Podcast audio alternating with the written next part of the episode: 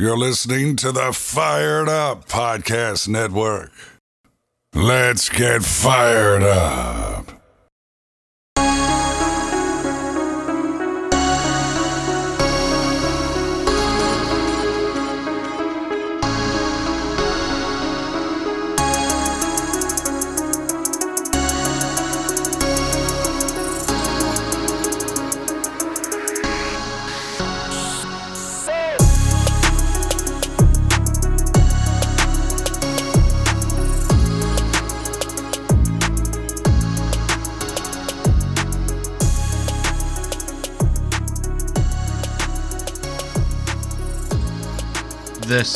Fired Up Browns with your host, Daniel Garrett.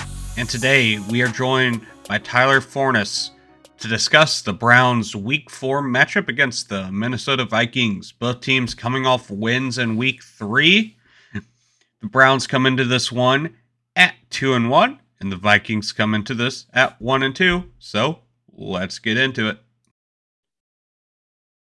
I'm here with Tyler Forness of man of many different uh, jobs here NBC Sports Edge, The Daily Norseman, Climb the Pocket, Blue Chip Scouting, and Voices of Wrestling. You can find him on Twitter at The Real Forno. That's The Real and then F O R N O. Tyler, how you doing today? I'm good, sir. I'm uh, excited for this game this weekend, and I'm excited to talk some Vikings. Yeah, Happy you could join us. And last week, the Vikings did beat the Seahawks 30 to 17. And the Browns are coming off a win as well, beating the Vikings division rivals, the Bears 26 to 6. And let, let's start out with some injury situations here. First, for the Browns, have Greg Newsome II out with a calf injury. JC Tretter and Jedrick Wills both hurt along the offensive line, but expect both to play. Jedrick with the ankle and JC Tretter with the knee. And then obviously we are without Jarvis Landry is probably our biggest loss outside of Newsome. For that Newsome role, can expect Greedy Williams to step up and play. And then for the Vikings, last week we're without Dalvin Cook with the ankle. What what's his status for this upcoming week? We really don't know Dalvin's status. He is practicing on a limited basis, but they're really going to take it day by day and really see where he's at. I think after this past weekend against the Seattle Seahawks, there really isn't a need for him to play right away. Uh, Mattison filled the role quite well, and the offense just felt more balanced with him in over Dalvin Cook because when you have Dalvin Cook in there, you feel compelled to get him the football. They did not feel that uh, that compelled to get Mattison the football, even though he ended up with 46% of the touches on the day it just felt like a more natural ran offense. So I think they're going to be really careful with Dalvin Cook, especially considering he has a history of nagging injuries throughout the year. Make sure it heals. Uh, we'll know more probably Saturday uh, when they'll announce if, uh, like, the final injury report. Um, my guess is he won't play, uh, but I wouldn't be surprised if he did. It's just going to have to be something we monitor. Yeah, and like you said, Mattison, very good performance in Cook's absence. 26 carries for 112 yards, very efficient. And really, if they can get that kind of production out of him, like you said, it really doesn't necessitate rushing Cook back at all. If you're getting that kind of production from your backup, it's, I don't know how much better you can expect from Cook, anyways. So, yeah, Dalvin Cook is a phenomenal running back. You could make a good argument that he is the best running back in football. But at the end of the day, there's a reason why people say running backs don't matter and why they utilize the practice. You can get a third round back like Alexander Mattison and get 80% of the production for a lot less money. So the fact that the Vikings are able to kind of make that work with Mattison instead of Dalvin Cook really speaks to one, the position of running back and how valuable it truly is. And two, uh, the foresight the Minnesota Vikings had in bringing in Alexander Mattison a couple years ago in the draft. Yeah, and a, a lot of what you do get with the, especially if you are of the opinion that running backs don't matter, um, you see a lot more offensive line investment, and that's something that Minnesota definitely tried to do this year with taking Christian Darrisaw in the first round. We haven't really seen him yet. So is is there any chance that Darrisaw starts to play here? He obviously had some injuries coming into camp. There a chance that we get to see him in this game, or if not, when do you expect him to get some reps? You know, I'm not really sure uh, with uh, Christian Darrisaw. He is a full participant in practice this week for the first time with the Minnesota Vikings because he had that core injury and it just kind of kept lingering where they had to do another procedure in order to fix it. So uh, when you kind of think about that and the fact that he's going to go against Myles Garrett for his first matchup, I really don't expect him to get the start. I would not be shocked if he dresses and does get some playing time. That's really going to be a wait and see. I think the smartest play for Christian Darrisaw is to hold off as long as you can. And that's probably going to be that Detroit Lions game, which I believe is next week. And once once you get the Lions here, then you're going to be able to give him a little bit of an easier welcome to the NFL matchup than uh, top five edge rusher Myles Garrett. Yeah, and you you really do want to see as a Vikings fan. I'm assuming you want to see what he can do, especially given how talented he was coming out. But ju- just the fact that, like you said, Myles Garrett for as your guy going up against in your first career start, and not to mention just Myles Garrett, they the Browns do have a good depth edge rusher and Takk McKinley, and obviously Jadeveon Clowney starting opposite of Garrett as well, where no matter who they throw out there on that edge, it's really going to be a problem for a rookie in his first start. But you saw last week against Seattle just pretty good play all around. And you especially saw that with a very efficient Kirk Cousins game 30 for 38, 323 yards, and three touchdowns. What have you thought of his performance so far this year?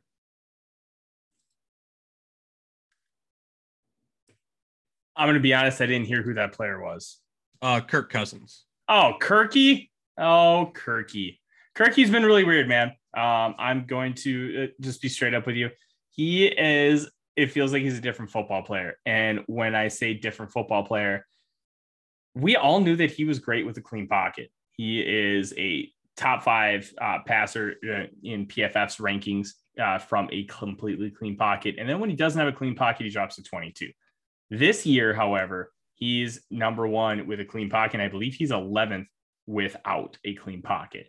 Um, it, Kirk has really flipped the script as far as the narrative around here. You've got people who uh, are Kirk stands. It's like, this is how he's always been. I'm like, no, he's always put up good numbers, but you can tell there's a massive difference on the football field. And it, I think it really starts with just his command in the pocket He's more comfortable and confident in his offensive line. There is no gaping hole like there has been the past few years with Dakota Dozier as your right guard. Um, they have Oli Udoh, who's who is a massive tackle that they drafted out of Elon in 2019. He slid in there and he's been able to overcome some of the height issues that he has because the man is six eight and he he has his hands dropped really nicely in protection and he has been an absolute revolution. He is a top 10 offensive guard per PFF's rankings in the National Football League. So when you kind of look at all that, the confidence that he has in Adam Thielen, Justin Jefferson is showing. He also has confidence in uh, fourth year tight end Tyler Conklin, who's a fifth round pick, um, I think out of Central Michigan in 2018. And then the revolutionary thing was uh, KJ Osborn, fifth round pick last year out of Miami, drafted explicitly as a returner, but he was not used as a returner he like this year he developed himself into a third wide receiver. Last year he looked like there was no hope of him becoming a wide receiver weapon. He overcame all that, and now he's looking like a bona fide number three option for this team, which is something they desperately need after Irv Smith got hurt. Yeah, and you, look and you have all those very good supporting pieces around Kirk Cousins, and you, you don't even mention the just outrageous one-two combination of Justin Jefferson, and Adam Thielen, who I think that's going to be one of the most interesting matchups of this game, is how Jefferson and Thielen fare against a pretty good Brown secondary. You have Denzel Ward, obviously. The the top concern for me is going to be Greedy Williams. We just haven't really seen what he can do in the NFL. Just been hurt and hasn't got a lot of experience. So it's going to be interesting to see how he can do against these top end wide receivers.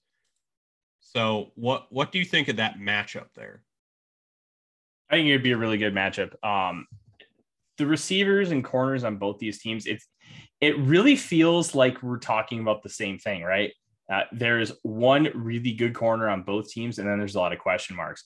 Uh, for the Browns, it's you have Denzel Ward, who's been a revolutionary after a lot of people ripped on the pick, not taking Bradley Chubb. He's been fantastic, and he's in line for a big extension. For the Minnesota Vikings, it's Patrick Peterson, uh, and he is not what he used to be, but he still has that veteran savvy, and he's able to kind of play well enough. But then after that, there's just massive question marks on both sides. Without Greg Newsome, that you've got Greedy Williams. And for the Vikings, it's Bashaud Breeland, who's PFF's worst rated cornerback so far this season. Uh, the matchups are going to be incredibly favorable for both offenses. Baker Mayfield and Kirk Cousins have a real chance to exploit the other team's cornerbacks. And because of that, we could see ourselves in a real shootout with two teams who want to run the football wide zone and control the clock. So it's going to be a really, really fun game from that aspect. Two teams trying to do the exact same thing with very similar matchups.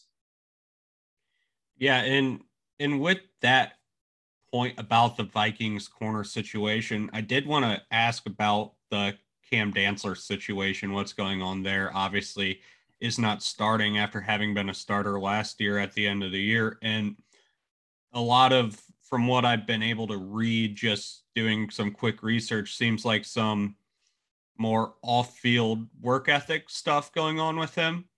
Is that correct?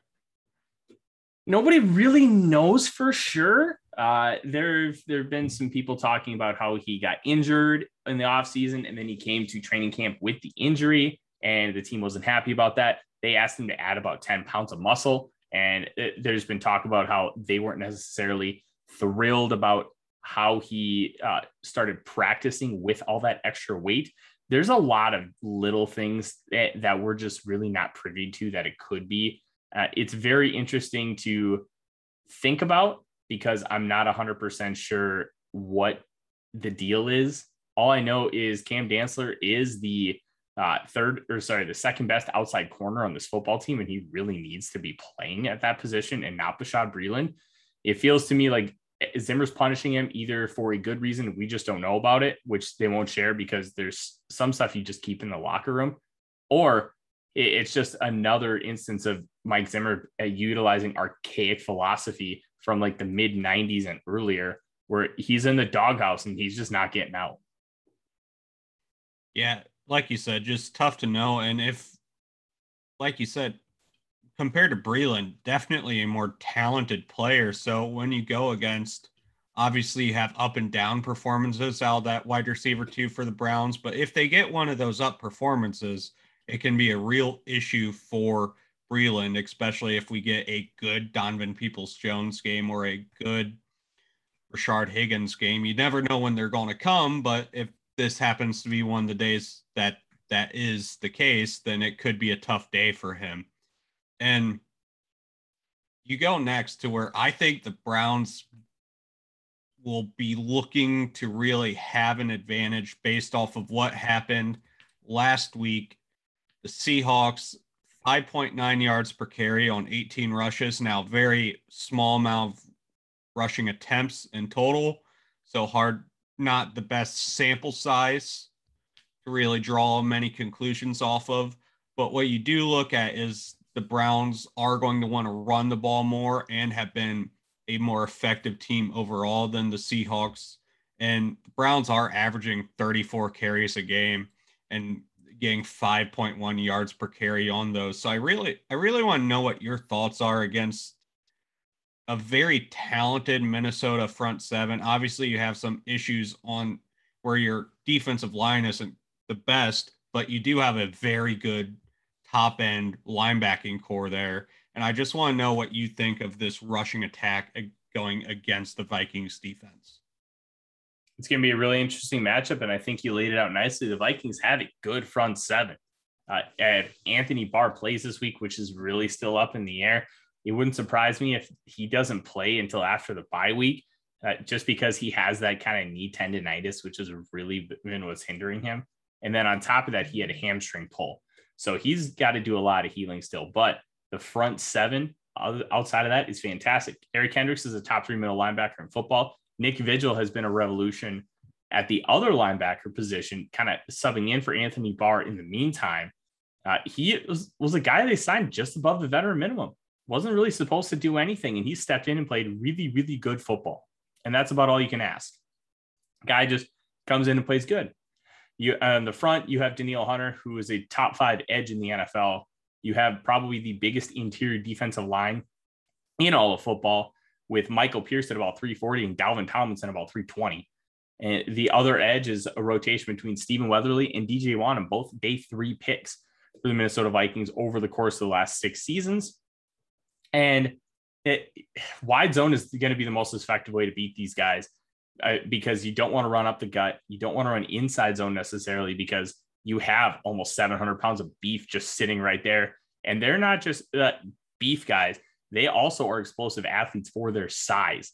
Uh, it's going to be very difficult for the Cleveland Browns to be able to just move those guys. But if they can utilize their leverage with outside and wide zone, I think that can be really successful for them. And then Baker with the boot action, yeah, it could just be absolutely deadly. Uh, so it, I think rotating those guys is going to be key, like they have been doing all season, like they ha- did all last year as well.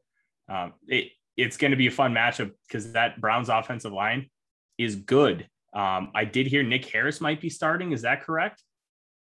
It's a possibility. Tretter does have that knee injury. Mm-hmm. It's unsure. I think Tretter is going to play, but it's definitely not a for sure thing at this point. He has hasn't been. Last I checked, I didn't see whether he did today, but before today, he hadn't been practicing. But again just unsure at the time at this time as to mm-hmm. who that starting center is going to be. I would expect Jedrick. He tried to play on that ankle last week, but there there's a possibility we could maybe maybe we see those guys start, but there there's a possibility they don't finish the game and we see some backups in there and Hanson Harris coming in for those guys. Yeah, uh, I'll say this much, man. Uh, if Nick Harris is in there, that interior is going to have a field day with him because he can't anchor. Uh, he is not a strong boy. He is very quick, very agile, one of the best in the NFL, but he is your Garrett Bradbury, except not quite as good. So if he were in there, I would genuinely be worried from that perspective that he gets forklifted by the big boys in the middle. I hate to say it, but anytime Nick Harris is in the game, regardless of opponent, I kind of get worried just because of that lack of anchor. It it looks obviously he can hide it better at center if he is to play for Tretter, but we saw it mostly at guard last year, and that was just absolutely horrific. But no, I, I it's also tough because Nick Harris is a center only. You don't want him playing guard. Yeah. If he's playing guard, it it's going to spell bad things for your team.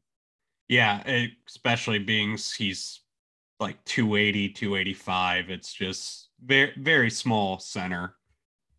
But we, we go to Baker Mayfield now, who throughout this season so far has been better than some people projected. Um, you look and you see a lot of similarities in their games between him and Cousins, just in terms of level play. They have different strengths and weaknesses, obviously, but you do have guys where generally, if you look at them, you wouldn't necessarily think that they're the strongest arm guy. Both those guys have arms and arms that you just don't expect out of watching their general play. But really, they can make the throws that they need to make, and they're very good in the play action game. And Baker, I think, is probably one of the best in terms of you talked about earlier boot and especially when he's going to his left, just one of the best at being able to go to the left on the boot. And the mm-hmm. Browns really do look for hit for him to get out that way because that is where he's most most comfortable. So what what have you thought of Baker Mayfield so far? I love Baker Mayfield. Uh, I I think he at the end of that Chiefs game he played just a little bit tight and wasn't nearly as loose as he was in the beginning of the game when they were just absolutely torching uh, the Kansas City Chiefs. I don't necessarily think the loss is his fault because there's a lot of different things that went wrong at the end of that game for the Browns to lose. But I'll say this uh, Baker Mayfield's a guy I will never, ever doubt. I, I think he's just a fantastic football player. Not only a fantastic football player, he's just got that kind of moxie and mentality that you just want behind center.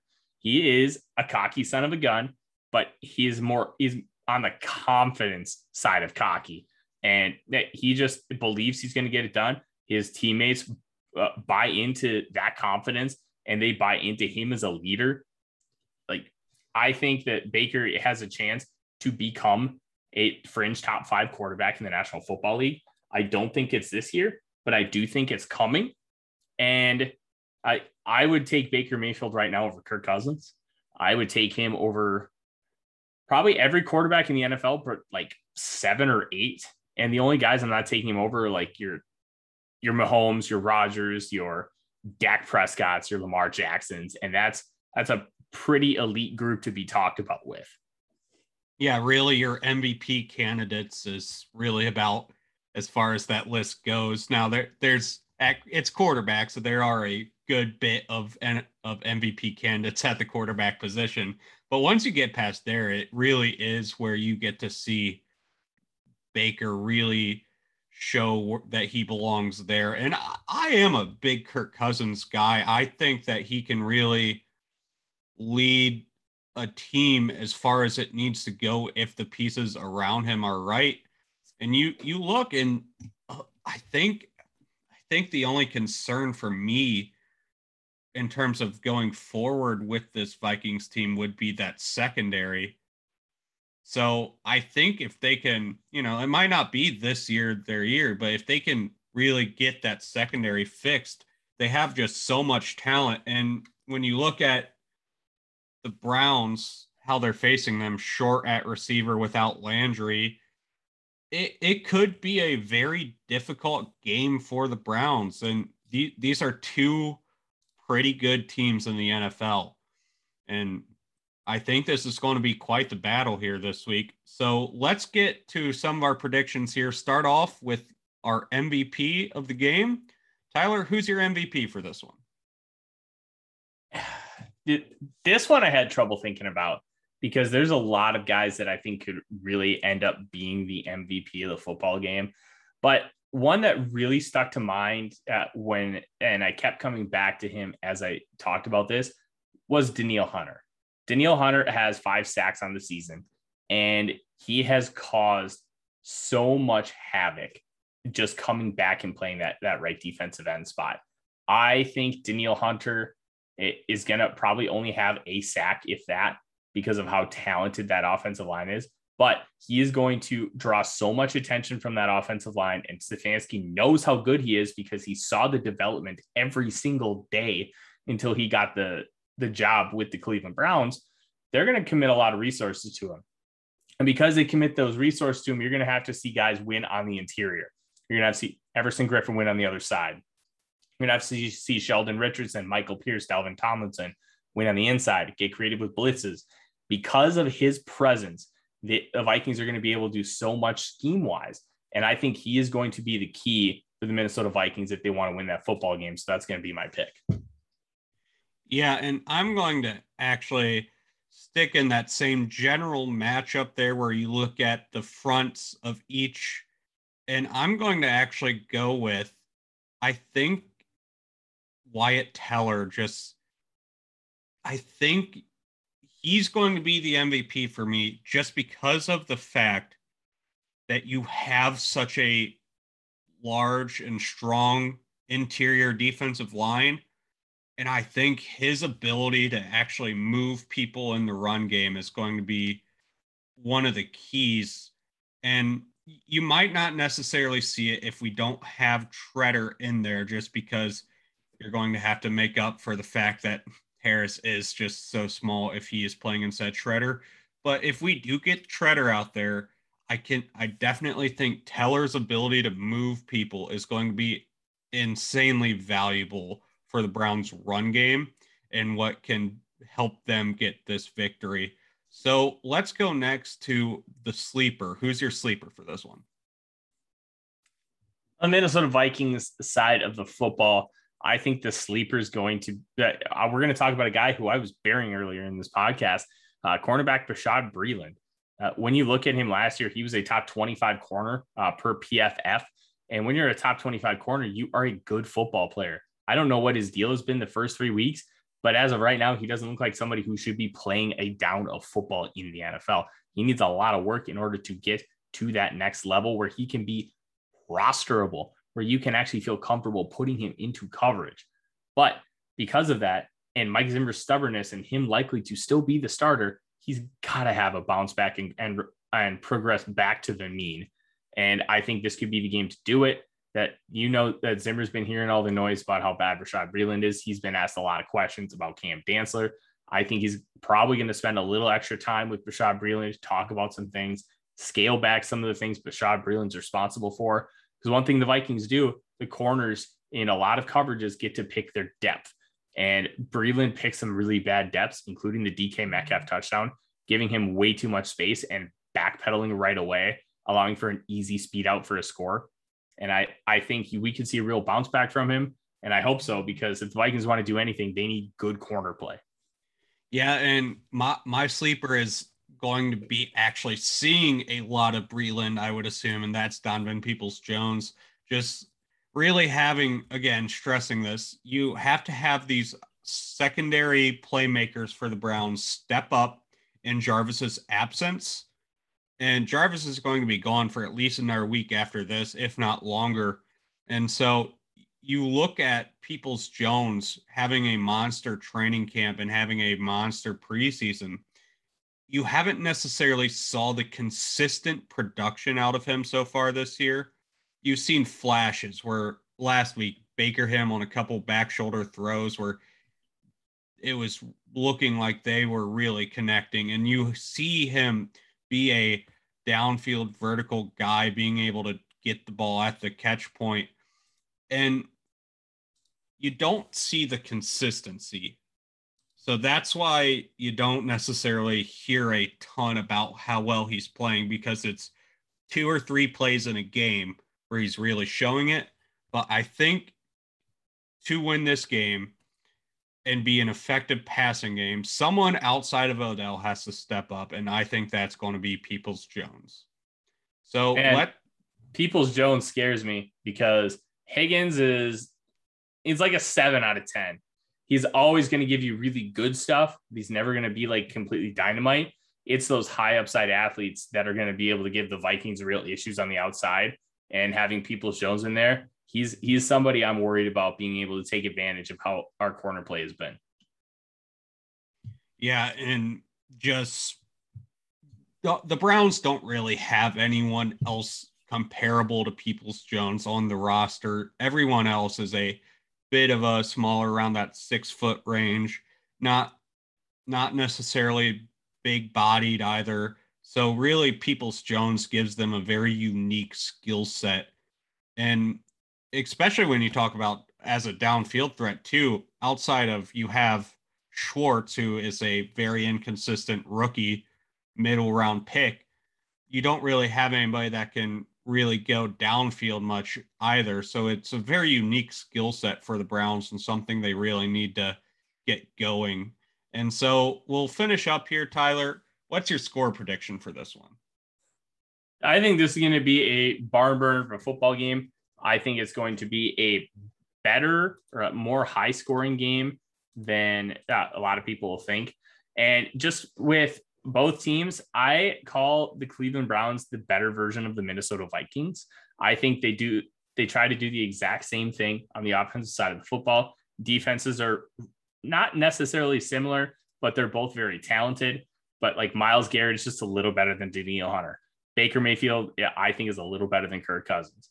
Um, and then just kind of go down the list, and the offensive line is quite a bit better. Vikings have better receivers, but not better depth at receiver.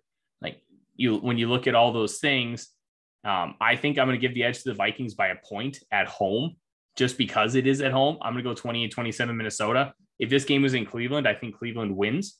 But because the Vikings have home field advantage and having gone to many games at US Bank Stadium, including this past week, it's a home field advantage. It is loud. That is a passionate group of people that go cheer on the Minnesota Vikings. And the players, you can tell, feed off of it. They love it. There, it was no mistake. Justin Jefferson was the last announced player uh, for player introductions at the beginning of that game. He was so hyped up, and you could just feel his energy running out of that tunnel. So I'm going to go Vikings 28 27, but this is going to be a phenomenal football game, and it's going to be a barn burner. And I'm really excited for it. Yeah, I'm pretty close to you. I am going to give this one to the Browns, though. I'm going to go 31 28 for the Browns. I do think a lot of what you said, where Minnesota does have a fantastic home field advantage. And I I really do think where the Browns are going to get this advantage is against that secondary in the passing game. I think this is going to be very much a Baker Mayfield and his receivers show. They're the only thing to couch that with, they do need to be able to run the ball effectively to really set up their play action game. So it's going to be a whole offensive threat required type game because I'll, I'll tell you what, it doesn't matter. Minnesota's scoring, going to put up some points. Mm-hmm. I, I don't really care who it is. I don't really see many defenses that can entirely stop Minnesota. It it isn't like some other teams where you have like the Chiefs with Patrick Mahomes. You're obviously worried about Patrick Mahomes and Tyreek Hill, but you got just consistent performers across the board. So I really don't see the Browns being able to necessarily hold them like they were able to the Bears. This isn't this isn't anywhere near that caliber of team. This is a very good offense. So I think this one, like you said, barn burner shootout, high scoring game here, 31 28 for the Browns. And so you can catch Tyler Forn- Forness's work at NBC Sports Edge, The Daily Norseman, Climb the Pocket, Blue Chip Scouting, and Voices of Wrestling, and find him on Twitter at The Real Forno. That is T H E R E A L F O R N O. Tyler, thanks for coming on the show. Thank you very much. I appreciate it. Again, thank you to Tyler Forness for joining us here today on Fired Up Browns. We will be back next week to recap the Browns' week four game against the Minnesota Vikings. And then later on in the week, we will preview the Browns' week five game against the Los Angeles Chargers. And so look forward to a fun game on Sunday, one o'clock. Let's get fired up.